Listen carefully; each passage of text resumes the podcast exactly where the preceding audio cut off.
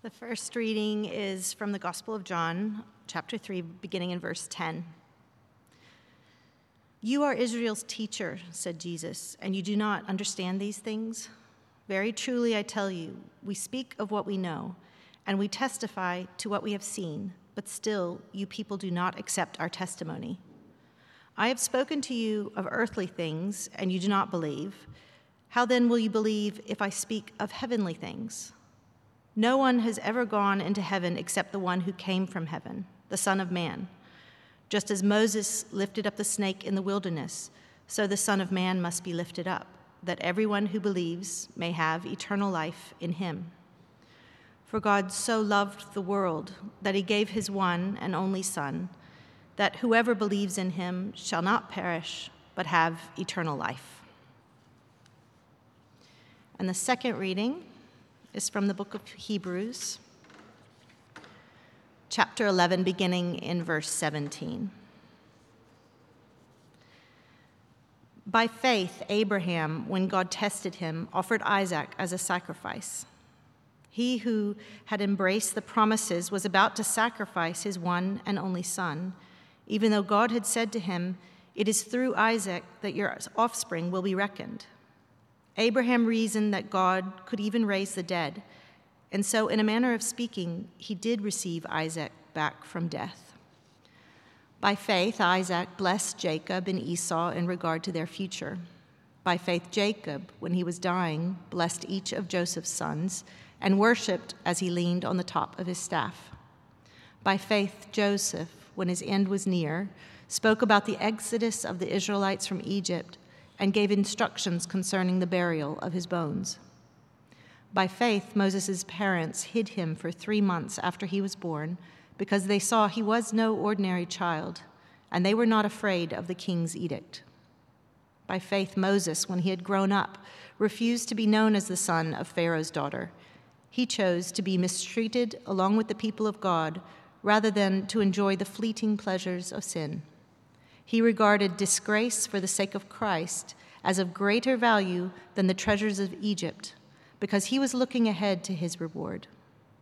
By faith, he left Egypt, not fearing the king's anger. He persevered because he saw him who is invisible. By faith, he kept the Passover and the application of blood, so that the destroyer of the firstborn would not touch the firstborn of Israel. By faith, the people passed through the Red Sea as on dry land. But when the Egyptians tried to do so, they were drowned. By faith, the walls of Jericho fell after the army had marched around them for seven days. By faith, the pro- prostitute Rahab, because she welcomed the spies, was not killed with those who were disobedient. And what more shall I say? I do not have time to talk to tell about Gideon, Barak, Samson and Jephthah, about David and Samuel, and the prophets, who through faith conquered kingdoms, administered justice, and gained what was promised, who shut the mouths of lions, quenched the fury of the flames, and escaped the edge of the sword, whose weakness was turned to strength, and who became powerful in battle and routed foreign armies. Women received back their dead, raised to life again. There were others who were tortured, refusing to be released so that they might gain an even better resurrection. Some faced jeers and flogging, and even chains and imprisonment. They were put to death by stoning. They were sawed in two. They were killed by the sword. They went about in sheepskins and goatskins, destitute, persecuted, and mistreated. The world was not worthy of them. They wandered in deserts and mountains, living in caves and in holes in the ground. These were all commended for their faith, yet none of them received what had been promised, since God had planned something better for us, so that only together with us would they be made perfect.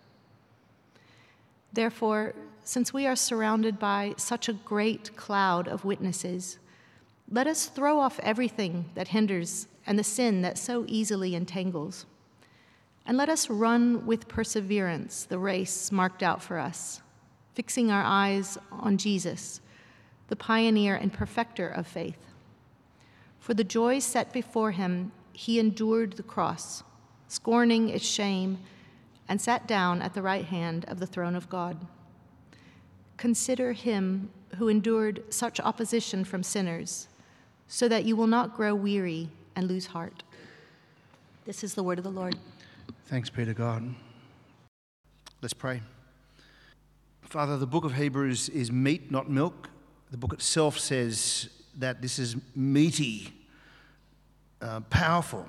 And so we pray that you'd feed us and nourish us now and sustain us by your Spirit for Jesus Christ, our Lord's sake. Amen. So we've been looking at the book of Hebrews for a number of months now, and we're up to chapter 11. As some have noted, it uh, has similar themes, they just keep coming. It turns out that the uh, writer of Hebrews stays on message. He stays on message. Maybe this is what we need.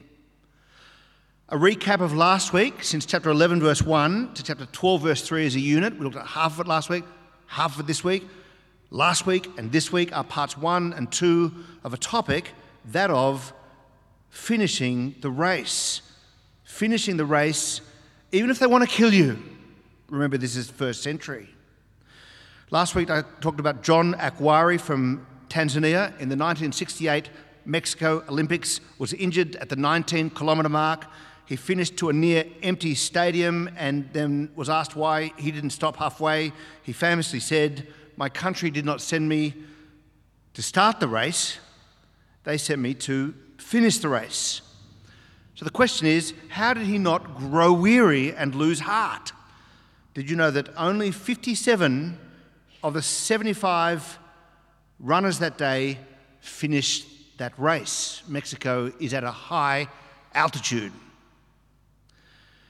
Put simply, one of the messages of Hebrews is this finish the race.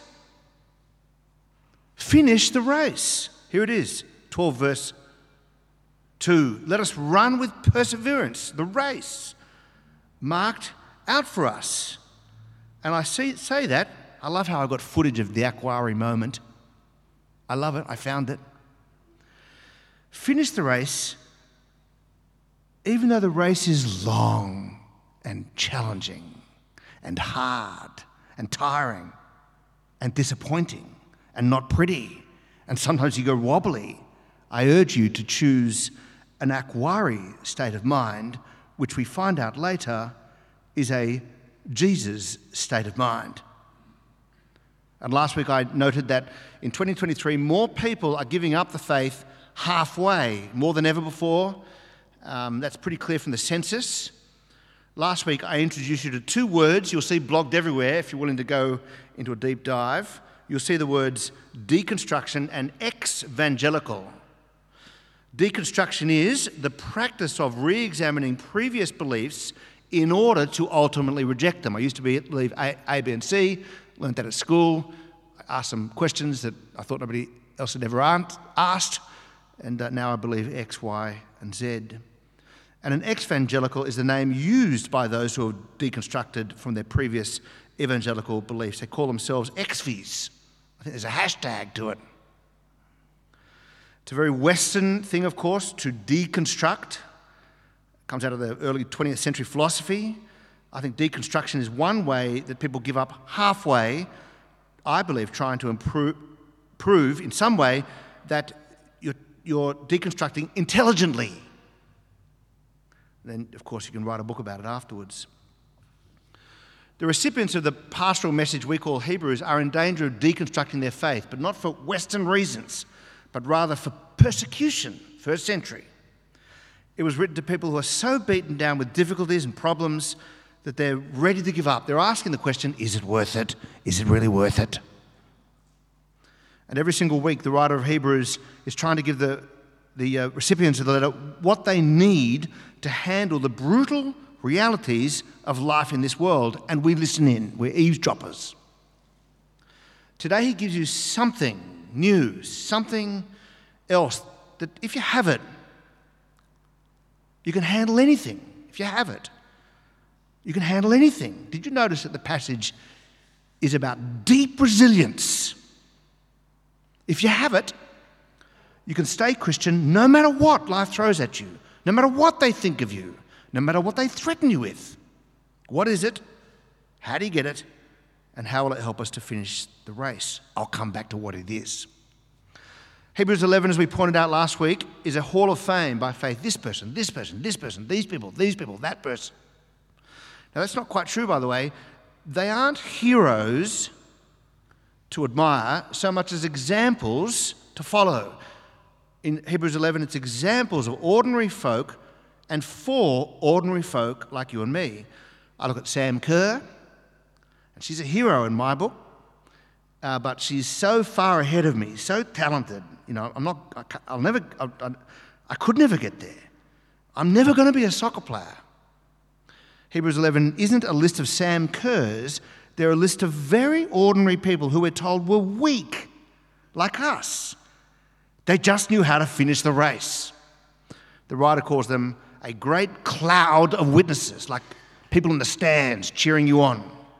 And if we knew this great cloud of witnesses, if we really did, if we understood and drank in their stories of the Old Testament and intertestamental period, we'd be able to withstand anything thrown our way, which is why the writer concludes since we're surrounded by such a great cloud of witnesses, people who've gone before us, let us throw off everything that hinders and the sin that so easily entangles, and let us run with perseverance the race marked out for us.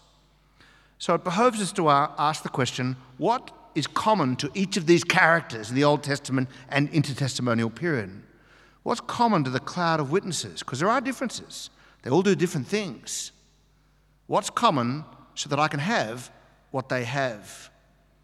And I believe these are the four things they hold in common. One, faith in God. I'll get that from verses 17 through 31. But they have a particular faith. It's a faith without a temporal agenda. Get that from verses 32 to 39. By which I mean timing, not physical. I mean timing. They weren't governed by the tyranny of now. They were prepared to die without receiving what they dreamed about and wanted. And that's because they had a faith beyond a temporal agenda. We get that from verse 40. And then they had a faith that's focused on one, one person. So, firstly, they had a faith in God. I said that was raising something, that if you had it, you could withstand anything. What is it? The thing that while you have it, you'll stay Christian. And the answer is Faith in God. Faith in God. The people in this, this chapter, they did lots of things, but each of them did it, did that thing by turning to God rather than away from God. They did it by faith. That's what's common to all of them. Faith, as we found out last week, is not a thing you do simply to secure justification. I trusted God, He forgave my sins. But rather, faith here is a posture of your life. You trust God, you entrust your living to Him, you trust His promises in the morning and in the evening. And as we learned last week, it's not blind faith. I'm now half my way through Richard Dawkins' The God Delusion. I'm getting there. It's not blind faith as though your faith itself is blind that is willing to believe silly things that you know are silly, despite the evidence of science and logic. Rather, you trust God even though the circumstances are blind. You get the difference? You trust God even though the circumstances are blind. I encourage a deeper dive into chapter 11. Uh, Tom Wright, Bishop Tom Wright, calls chapter 11 a family album uh, pictures of your of where you came from. You know, go back to where you came from. That's what we're doing tonight. Bishop Tom Wright also switching the metaphors, he compares the cloud of witnesses to explorers ahead of you.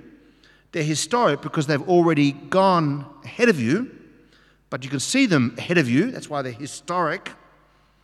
They've already finished. And Tom Wright says it's like you have a pair of binoculars. You're living your life, You've got a pair of binoculars, and you're on top of a hill, you don't know what's below you in the valley, but you can see the cloud of witnesses ahead of you. They've already finished the race, and you're looking closely, and you can see that every single one of them has an ice pick in their hand.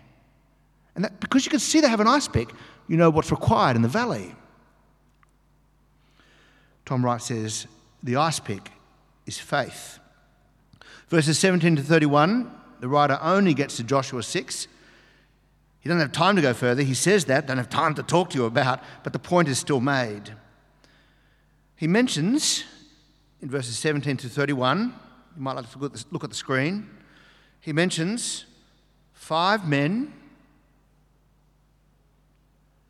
a couple, some parents, a nation, and a woman. There are more women mentioned in the next section, but this is whom he mentions up to verse 31. And each of them, their faith is their hope, and their hope is in God. They all lean forward. After all, chapter 11, verse 1 faith is confidence in what we hope for, assurance about what we don't yet see, because the circumstances are blind, not the person you trust. And so, do a deeper, deeper dive later. Abraham was promised that through his descendant and descendants, the world will be saved. It's the beginning of the Jewish nation. But he had only one child who was born in his old age out of waiting and pain and faith. You know that back from verse 11. But God later tested him, asking him to trust him even with Isaac's life. If you read Genesis 22, when God says to sacrifice Isaac, it's a dark read, it's, a, it's hard to read. Soren Kierkegaard, the Danish philosopher, wrote a book about it called Fear and Trembling. But what, what we learn in Hebrews, which was not explicit in Genesis 22, the faith was, but what we learn in Hebrews is that Abraham never thought he'd lose his child. He didn't think he'd lose his child because something inside of him, faith is it, trusted God beyond death. He, he said, my, my God has made a promise about this child, about rescuing the world through my descendants. He must be able to raise the dead. Verse 19 Abraham reasoned that God could even raise the dead, even Isaac. And so, in a manner of speaking, he did receive Isaac back from the dead. Of course, he, God stills his hand and provides a ram from the thicket. Something inside of him knew about the resurrection. And after giving up Isaac in hope, he got him back again. Now, can I just do an aside? This moment in Genesis 22 is a one off. It's connected to the foundational promise of the salvation of all humanity, and it leads eventually to the sacrifice of God's Son, his only Son, on the same mountain that Isaac was uh, uh, asked to sacrifice.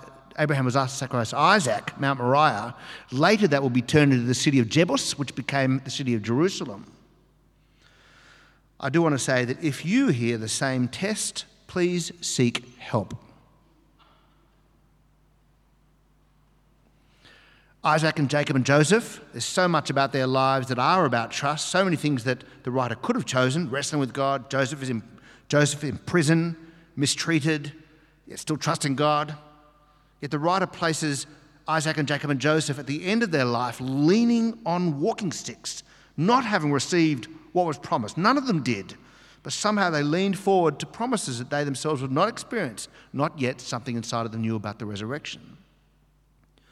Moses gets some extended comments. Moses and his parents are about resisting power and about resisting comfort, about fleeing comfort and having no fear, which is the opposite of faith.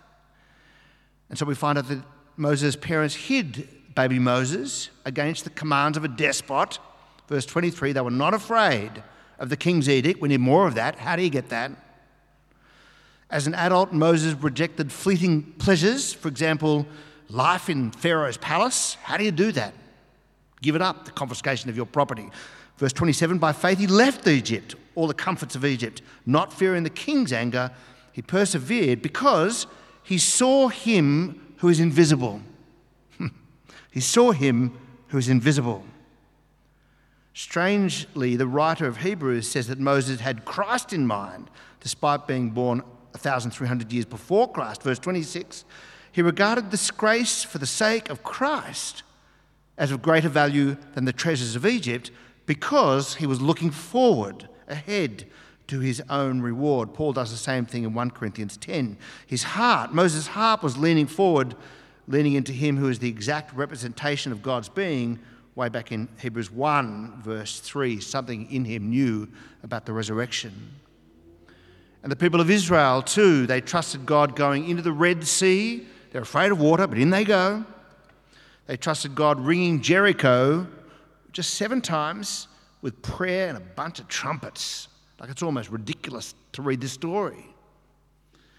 And lastly, in verse 31, there's a prostitute, and she's named. Her name is Rahab. And we're told because she welcomed the spies, which she did by faith, she was not killed with those who were disobedient. Just like Corrie ten Boom. Each of them by faith. But here's the key it's not just any faith, but a particular kind of faith. It's faith without a temporal agenda. He heats up in verse 31, 32. He says, And what more shall I say? I don't have time. You might think, um, that's good. Neither do I. I don't have time, he says, to tell you about Gideon and Barak and Samson and Jephthah, about David and Samuel and the prophets, who, through faith, conquered kingdoms, administered justice, and gained what was promised. This is good, right? Who shut the mouths of lions, who quenched the fury of the flames, and escaped the edge of the sword, whose weakness was turned to strength and who became powerful in battle and routed foreign armies, women received back their dead raised to life again. This is victory. What they wanted, by the way, was temporal in the sense that it was physical and personal. They wanted to conquer kingdoms, administer justice. They wanted their lives, shut the mouths of lions. In the case of Abraham, he wanted the child. Israel wanted the land. They wanted the safety. They wanted victory. And here in these verses, 32 to 35, God gave it to them. But they didn't trust God. Here's the key they didn't trust God with the caveat that the temporal agenda had to be followed by God, it had to be theirs now. They didn't say, I'll trust God if He gives me what I really want now. And you hear people say this all the time I prayed about something for two years and nothing happened. See, okay, you're not trusting God, you're trusting in your agenda towards God. But notice in verses 32 to 39, there are two groups here, but they share one thing in common. One group experienced victory in verses 32 to 35. I just read that. Even though they came from the edges of society, whose weakness was turned to strength. But he says, ominously in verse 26, there were others. There were others who didn't experience victory. They were weak, and they remained weak. I mean, they had a strength about them for sure, but they died. This is important. Victory or not, all of these characters trusted God for something bigger. The first group in verse 33, there's King David, verse 33, who through faith conquered kingdoms, administered justice, and gained what was promised. In verse 33, I think he's talking about Daniel, who's weak but remained praying against the despot's order. He shut the mouths of lions. Verse 34 is probably about Shadrach, Meshach, and Abednego in Daniel chapter 3. They're weak, but they quench the fury of the flames. Or Gideon, who became powerful in battle and routed foreign armies despite being a scaredy cat. Or in verse 35, women received back their dead, raised to life again, is referred to in 1 King 17 and 2 Kings chapter 4, if you want to look later. But here's the key to these people they all had a temporal victory, one in the here and now, but not a temporal agenda. There's a difference. Temporal victory, not a temporal agenda. That is, if they didn't get these things, they still would have trusted God. In fact, you know that from Shadrach, Meshach, and Abednego. They expressly say to the despot, King Nebuchadnezzar, if we're thrown into the blazing furnace just for not bowing down to your statue, the God we serve is able to deliver us from it. But even if he does not. Even if not. Even if we burn to a crisp. We want you to know, Your Majesty, that we will not serve your gods or worship the image of gold you have set up. That's so important. Even if he does not. So they don't have victory in this life as an agenda. Others God did not rescue. We know that from the characters in the second half of our list, from verse 35, others. In our translations, it says, uh, verse 35, there were others. But in the original Hebrew, it just says others. were tortured. The others in verse 35 probably refers to women, because look at verse 35 women received back their dead, raised to life again. Others, other women, were tortured. And most likely the writer had in mind an intertestamental scripture from 2 Maccabees, chapter 7. You can look this up. It's in BibleGateway.com. It's not in our regular Bibles, but it's uh, uh, a sort of secondary part of the canon. But the writer of Hebrews uh, draws from that story. And if you look at 2 Maccabees 7, I read it this week for the first time in my life. It's a harrowing story of a woman with seven sons, seven adult sons. And all seven adult sons die for their faith and in front of her at the hands of a despot called Antiochus. They won't give in.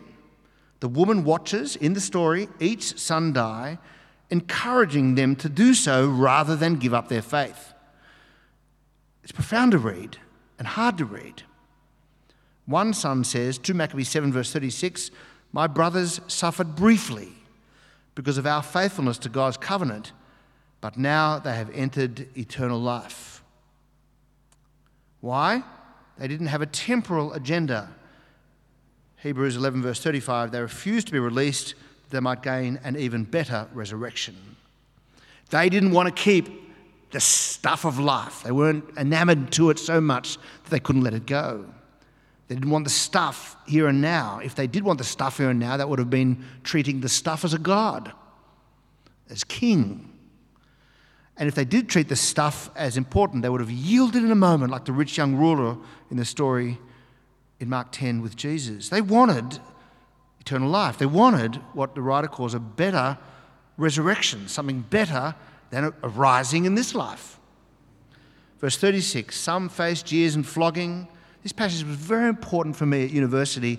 Not that I was facing jeers or flogging, but I just come to know the grace of God, having believed in a God who just wanted me to be moral when I was at high school. I just come to believe in the grace of God and trust Jesus Christ and I was asking myself the question at university when people laughed at what you believed was it worth it? This passage, some faced jeers and flogging and even chains and imprisonment. They were put to death by stoning.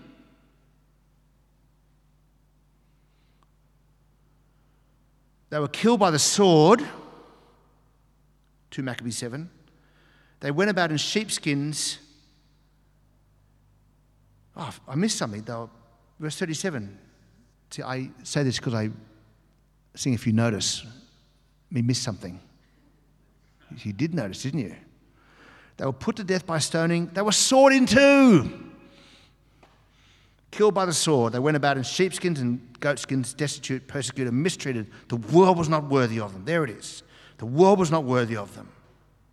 They wandered in deserts and mountains, living in caves and in holes in the ground. The writer of Hebrews draws on these people to say they believed it's worth it. This great cloud of witnesses with an ice pack ahead of you, ice pick ahead of you. They had faith beyond a temporal agenda. They wanted a better resurrection, something beyond this life, but about this life. They were leaning forward to a better resurrection. We say it in the Creed, the ancient Creed we look for the resurrection of the dead and the life of the world to come. You see, none of them, I think not even those who were temporarily victorious, none of them got what they were actually, in their deepest hearts, looking for. Look at verse 39. They were all commended for their faith, yet none of them received what had been promised, since God had planned something even better, even better than the victories. Some, God had planned something better for us, so that only together with us, even here in this room tonight, would they be made perfect? The writer is talking about what Jesus calls the renewal of all things.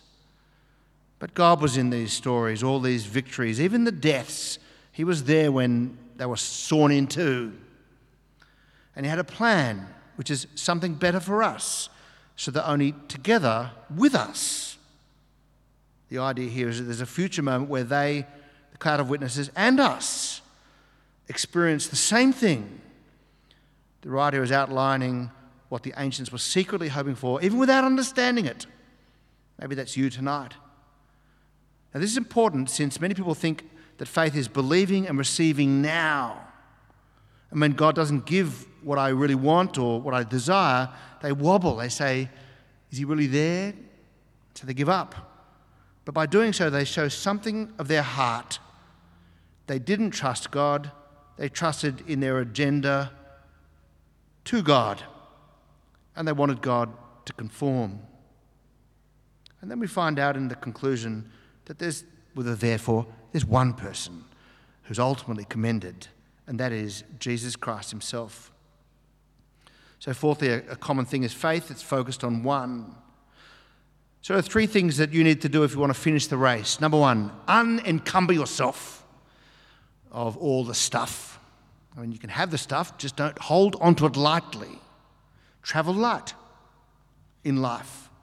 Strip off that which will stop you in your tracks, like a quarry.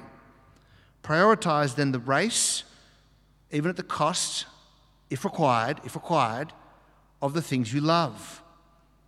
And you do it by drinking in the stories of old. Chapter 12, verse 1 Therefore, since we are surrounded by such a great cloud of witnesses, since they've gone before us, let us throw off everything that hinders, anything that hinders, and the sin that so easily entangles you in the race and I believe that sin, sin here is not just doing wrong things. In Hebrews, it's most likely something like hardness, cynicism,